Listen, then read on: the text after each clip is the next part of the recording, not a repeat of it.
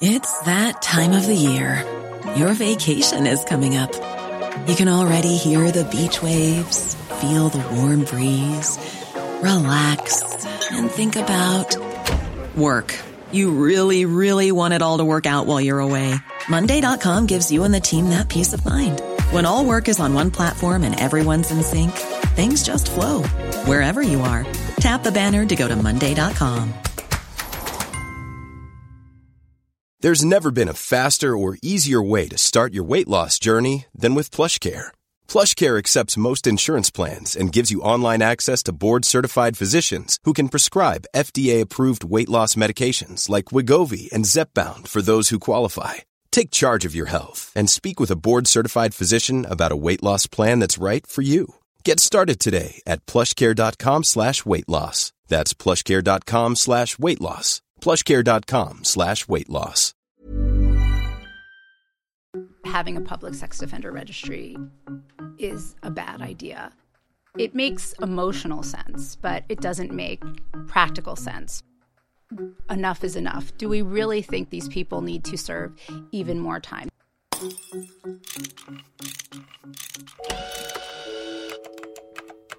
What if we had a show about solutions? You know, a repair manual for the real world. Not the same old left versus right. I am right, I'm right, and you are wrong. You're wrong. Boring. Yeah, something new. Yeah, something new. How to make the world a better place. Yeah. How, How do, do we, we fix, fix it? it? How do we fix it? So, Jim, today's show, I think, is a, is a tough one. It's about sex offenders, which is a difficult subject. They're rightly reviled for the depravity of their crimes, but there's a real controversy brewing over how they're treated. Yeah, specifically over the uh, the sex offender registry. You know, it's one of those things that everybody, it sounds like a good idea, and everybody thinks it's a good idea, but when you start looking into it, there's some real problems. And it was in response to several pretty horrific crimes that got a great deal of media coverage. Right, right. Now, our guest says that the treatment of sex offenders is really kind of out of whack. And that the sex offenders registry is really counterproductive, not only not fair, but simply doesn't work. Right. So our guest is Emily Horowitz. She's a sociology professor at Saint Francis College in Brooklyn, a researcher and advocate in criminal justice, and an expert in wrongful conviction. Her recent book is called Protecting Our Kids, How Sex Offender Laws Are Failing. So, Emily, how many people are there on the sex offenders registry in the United States right now? Over eight hundred thousand, and it grows every year. And those are people who are publicly listed on the internet um, with all of their personal information, um, photographs, and these are all people who have served time and completed probation and parole. So we're talking about something that lives on for people after they've been convicted, after they've paid their debt to society, but they are listed in these databases that are easy to access. And and a lot of people would argue, yeah, they should be. That's a good thing. It makes emotional sense, but it doesn't make practical sense for many reasons. Um, first of all, there's no other crime where you're listed on a public registry. But the premise underlying sex offender registries is that people who commit sex crimes are different than all other criminals because they're predatory, um, they cannot be stopped, they're uncontrollable, so they need to be listed for life. But that's not true. Well, let's break down these these numbers. eight hundred thousand, you say. Now, they're eight hundred thousand very different cases. So who are these eight hundred thousand? Well, a quarter of them are people who've committed crimes as juveniles. It can include fondling, touching, can include rape, sexual assault. Um, it can include violent sex crimes. But the thing you have to remember is that in the United States, we have a pretty draconian response to crime. So people serve really long sentences. And do we really think these people need to serve even more time? They're given strict sentences. The recidivism rate, that's the key issue. The recidivism rate for sex offenders is not higher than other crimes. It's much lower, in fact. Um, particularly for juvenile offenders, particularly for offenders who are publicly shamed um, and serve time. But I wanted to go back to this question of the eight hundred thousand, because it strikes me that that they're often treated, at least in the public, in the same way. And some of them really are criminals, very serious criminals, who should be locked up for a very long time and watched for the rest of their lives. But there are many other people who, for instance, uh, they may be eighteen and they had sex with a sixteen-year-old. That's that's a very different kind of person and a different type of offense. That's right. So statutory offenses, um, consensual sex between people who are above the age of consent and people who are low, below the age of consent are on the registry often for life. Um, and as I said, one quarter of the people are children themselves who've committed crimes as juveniles, and they're particularly responsive to treatment.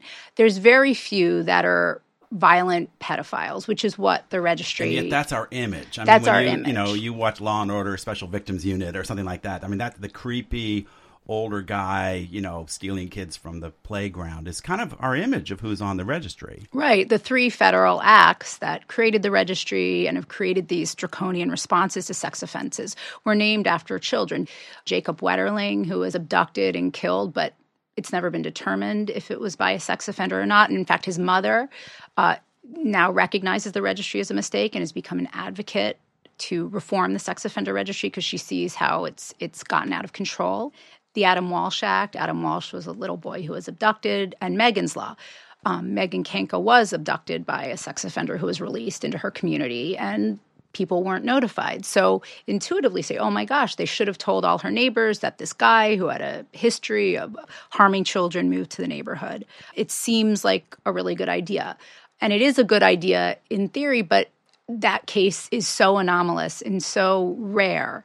To develop policy based on it doesn't make sense. You know, Glenn Reynolds, a law professor at University of Tennessee, who's been on our show, he, he likes to say that any law that's named after a person is probably a bad law, you know, because it shows that there's that strong emotional component, and we might be taking a genuine problem, but then creating a solution that's too broad and too indiscriminate. So I'm interested, like, how did you get started? Was there a particular case or experience that really got you focused on this particular part of criminal justice reform? Yes, I came to it through uh, my friend Debbie Nathan, who's a great journalist. And one of the cases she told me about was a guy named Bernard Barron. Um, he worked in a daycare and he was gay. He was an openly gay man, and this was in the eighties. And it was a daycare center in a working-class town, and some of the parents found out he was gay, and they went to the head of the daycare, and they said, you need to fire him. We don't want a gay man working in our daycare center.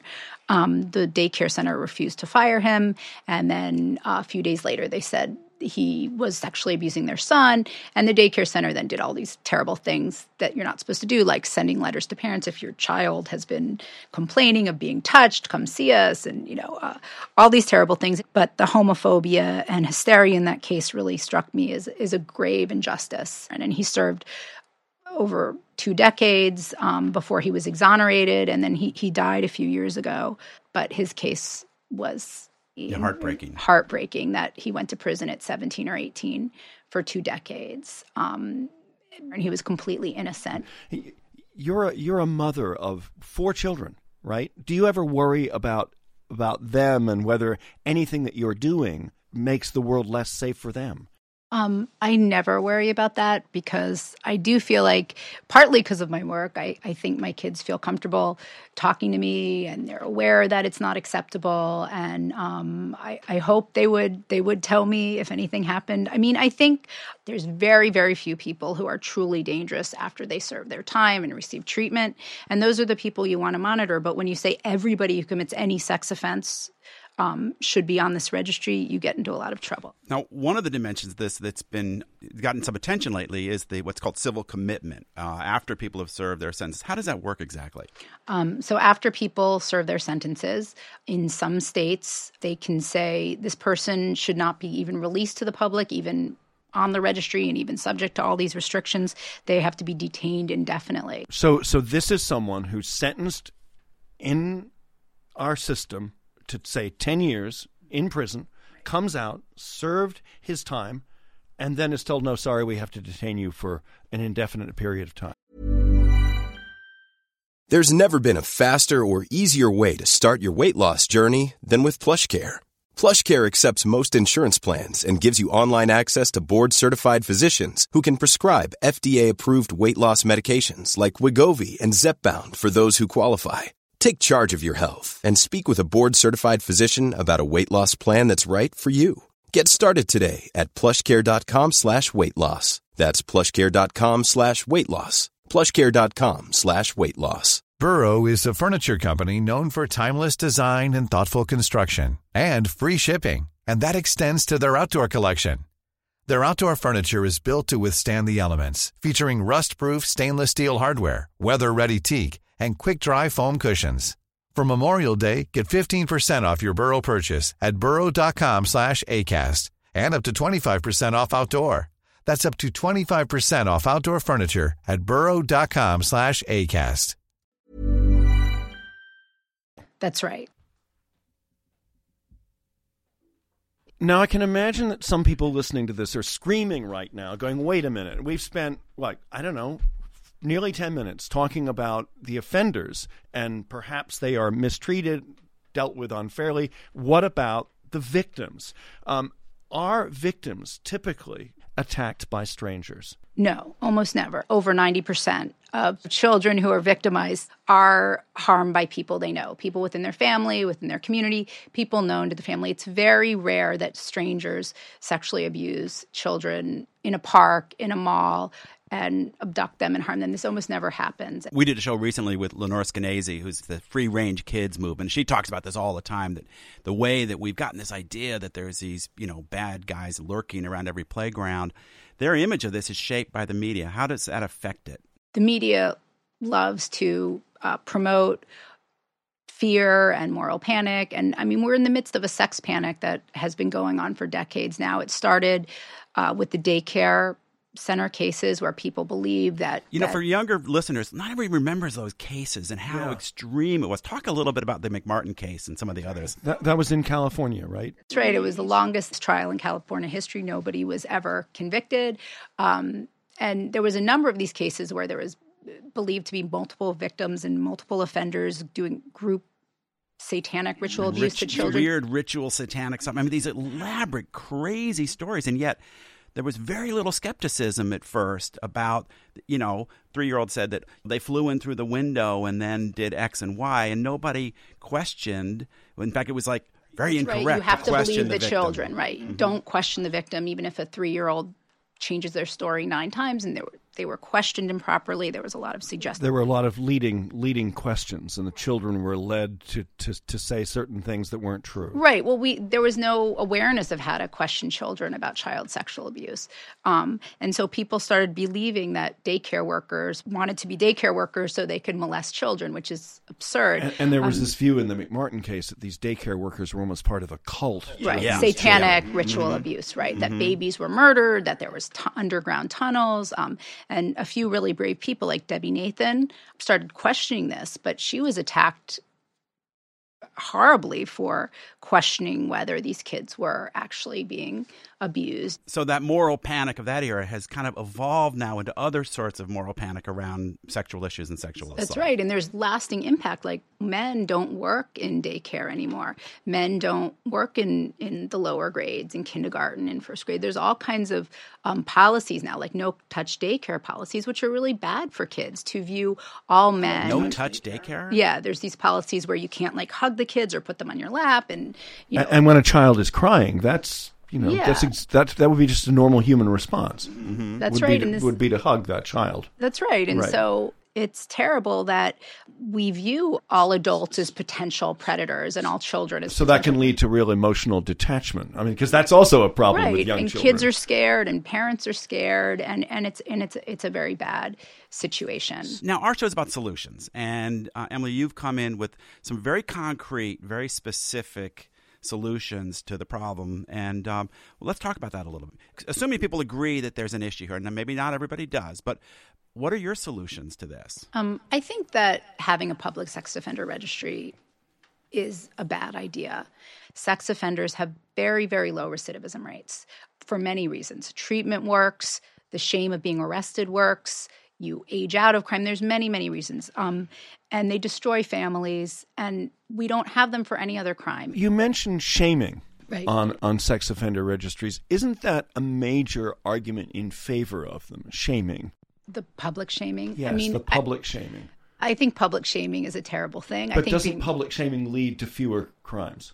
Um I think being arrested for a sex offense is a form of public shaming. I think that serving time in prison for a sex offense is a form of public shaming, and being on probation or parole as a sex offender is a form of public shaming. So you, whenever you're caught, public shaming occurs.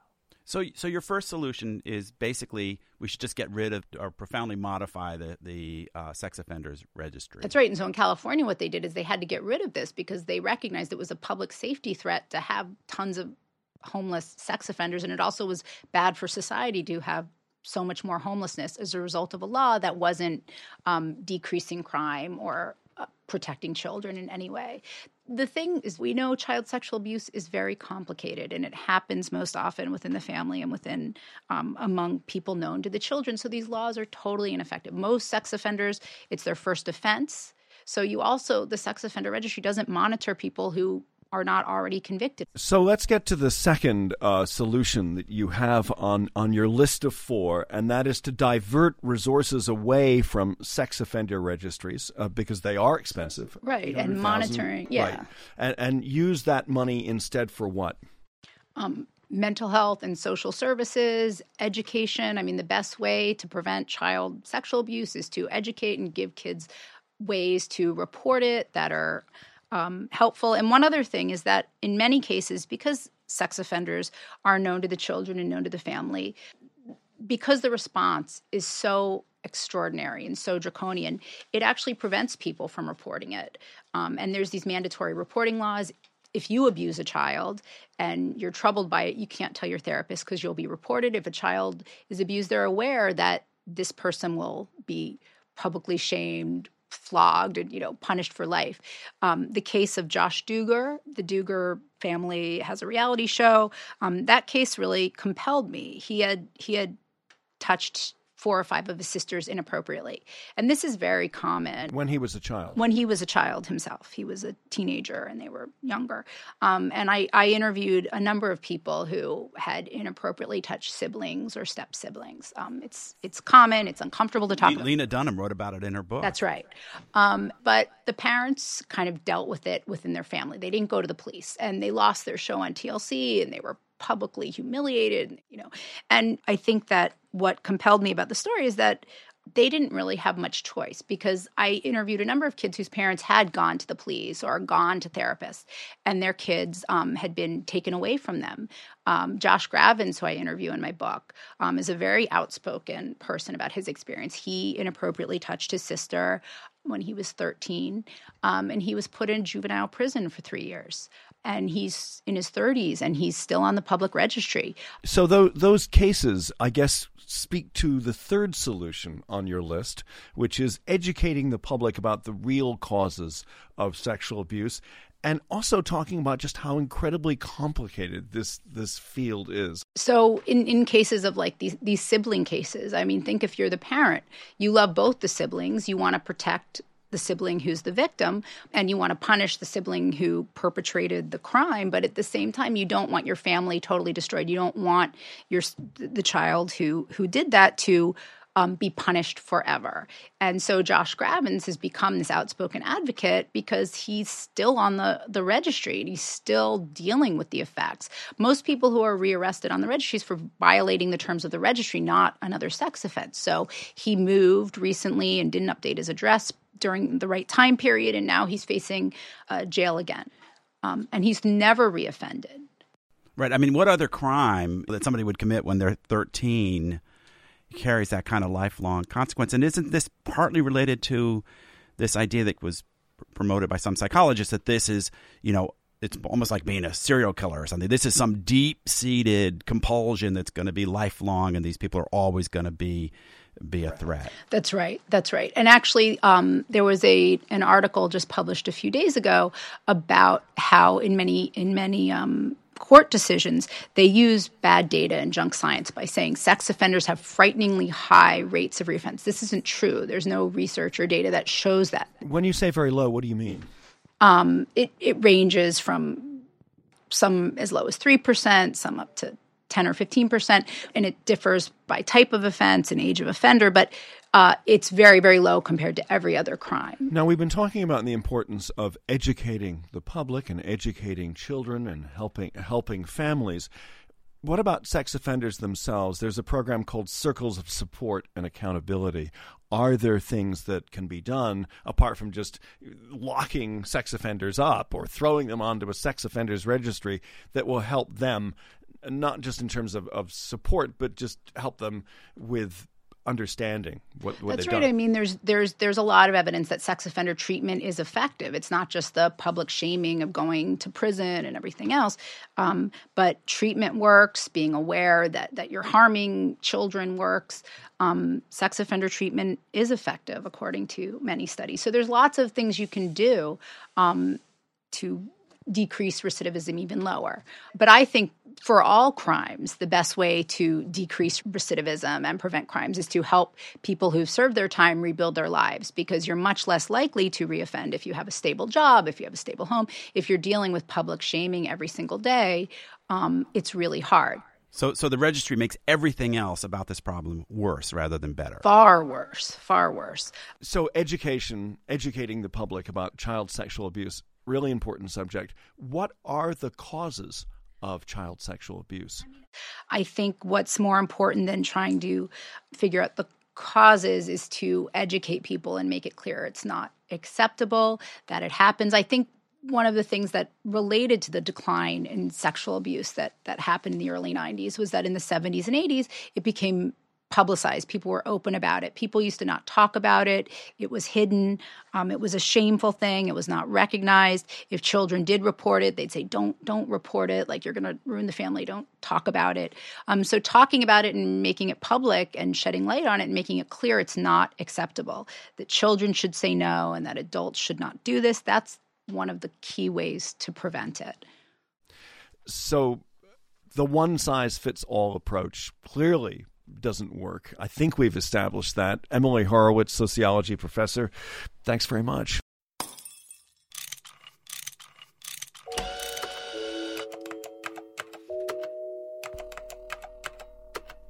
So, Jim, this is a very tangled, complicated topic, but as so often happens with the way these things are debated, I'm concerned about both sides of the argument talking past each other. The victims, their lives have been ruined in many cases by sex offenders. And I feel that that needs to be a very important focus of, of any debate. If the sex offender registry leads to more safety, then maybe it's not such a bad thing. If, on the other hand, it leads to these offenders being so isolated from society that they become even worse as people, then it is counterproductive. Right. And one thing that, you know, she points out in her work is that there isn't that much evidence that these, or any, that these registries really do prevent future crimes. And now it's probably a hard thing to measure precisely. And I can certainly understand parents and, and others who just want that added knowledge. They just want to know, they and they feel they have a right to know. Those are strong arguments. Um, but I think that where I'm um, I'm most persuaded is the huge number of people who are on these registries who who are not the clear-cut predator type. Right. They've done something wrong. I mean, I think she's honest that these are real crimes and people need to be, they need to go to jail for these things, you know, and, and they should. But are we actually succeeding in protecting future victims with this whole elaborate registry thing? I'm pretty convinced it's not doing much to help those victims. Right. As long as we're talking in our conversation about victims, I'm comfortable with that. And I agree with you. The one-size-fits-all nature of the sex offenders registry, eight hundred thousand people, some many who committed fairly minor crimes when they were children, being thrown onto this and lumped together with serial rapists. There's a real problem there. Yeah, and I think in our in our popular culture, there's a strong desire to promote this idea of this kind of super predator. And um, th- there's been research saying that, you know, campus rape cases are these serial rapists. And then it turns out that research really w- w- was not germane to that question at all. There's an image in, uh, in a lot of popular culture from, you know, Law and Order and other shows that there's these people lurking around that are going to commit these crimes again and again. In the cases where that's true, we we have to, you know, do everything we can to isolate those people. But that's probably not as much the norm as we all tend to believe. And there is this, as you mentioned to me, gleeful public shaming of people who are critical of the way society is treating sex offenders. I mean, any legislator who's willing to even look at at reforming these has got a lot of guts. We want to leave our listeners with a sense of fixes, of solutions. So let's walk through them, Jim. Emily says, get rid of the sex offenders registry. Right. I mean, her argument is that it's it's expensive. It gives a false sense of security. And and it prevents people from re-entering society uh, and in ways that maybe make the problem worse rather than better. I certainly agree that it needs to be cut back. I'm not sure I agree that getting rid of it completely is a good idea. Now, her second uh, suggestion is to divert resources away from the registry and, you know, monitoring the sex offenders and into mental health and other services that can help reintegrate people into society. And and I and what was interesting to me, and I think a, a positive thing, is how successful some of this intervention is and how low the rate of recidivism is with this population. Yeah, and just the vast cost of that sexual offenders registry, using some of that money in this way, I think is a constructive idea. Right. And then her third idea, which is pretty basic, just to educate the public. And she thinks that a lot of the decline in in sex offenses has related to just growing awareness. You know, there's been a cultural shift, and I think a really healthy one, um, just in, in my lifetime, on how people view these issues. And I think... And, and that they can talk about these Right. things. And we've got to continue that. Yeah, I, I agree. And for reforming the criminal justice response to sex offenders, Uh, getting rid of the one-size-fits-all approach. I agree with her. I also think that that civil commitment, this idea that once you've served, say, ten years in prison for a sexual offense, all of a sudden somebody comes to you and goes, no, sorry, that's not enough. You, ha- you need to spend another indefinite amount of time behind bars or in a in a confined facility. That's not. That's wrong. I mean, at great expense and with no clear kind of uh, legal rules around around how long you're going to stay in or how or what you need to do to, to get out. So we are starting to see a little bit of a wave of reform, and uh, and a really important case, uh, the Jessica's Law in California. Uh, wasn't repealed, but it was rolled back. And specifically, they were taking offenders, maybe someone whose victim was an adult, and they were saying, oh, you can't live within this distance of a school, assuming they were some kind of pedophile or predator. And that was Jessica's Law. That was Jessica's Law. So they scaled that back. I think the legislators who, who supported that were pretty gutsy. And I think that's, we need to make smart distinctions. We, it, we don't need a one-size-fits-all solution. At the same time, I don't think we're, we're wrong or have been wrong to try to protect kids. Well, no one can disagree with that, Jim. How do we fix it? Our show is produced by Davies Content. We make creative content for companies and nonprofits. Our producer, as always, Miranda Schaefer. And our engineer, Denise Barberita at Mona Lisa Studios. And the wonderful music you're now listening to is by our composer, Lou Stravinsky. Uh, thanks for listening. We'll be back next week. Normally, being a little extra might be a bit much, but not when it comes to healthcare. That's why United Healthcare's Health Protector Guard fixed indemnity insurance plans, underwritten by Golden Rule Insurance Company, supplement your primary plan so you manage out-of-pocket costs. Learn more at U H one dot com. This Mother's Day, treat mom to healthy, glowing skin with Osea's limited edition skincare sets. Osea has been making clean, seaweed-infused products for nearly thirty years. Their advanced eye care duo brightens and firms skin around your eyes, while the Golden Glow Body Trio nourishes and smooths skin all over. Go to O S E A Malibu dot com and use code MOM for ten percent off your first order site-wide.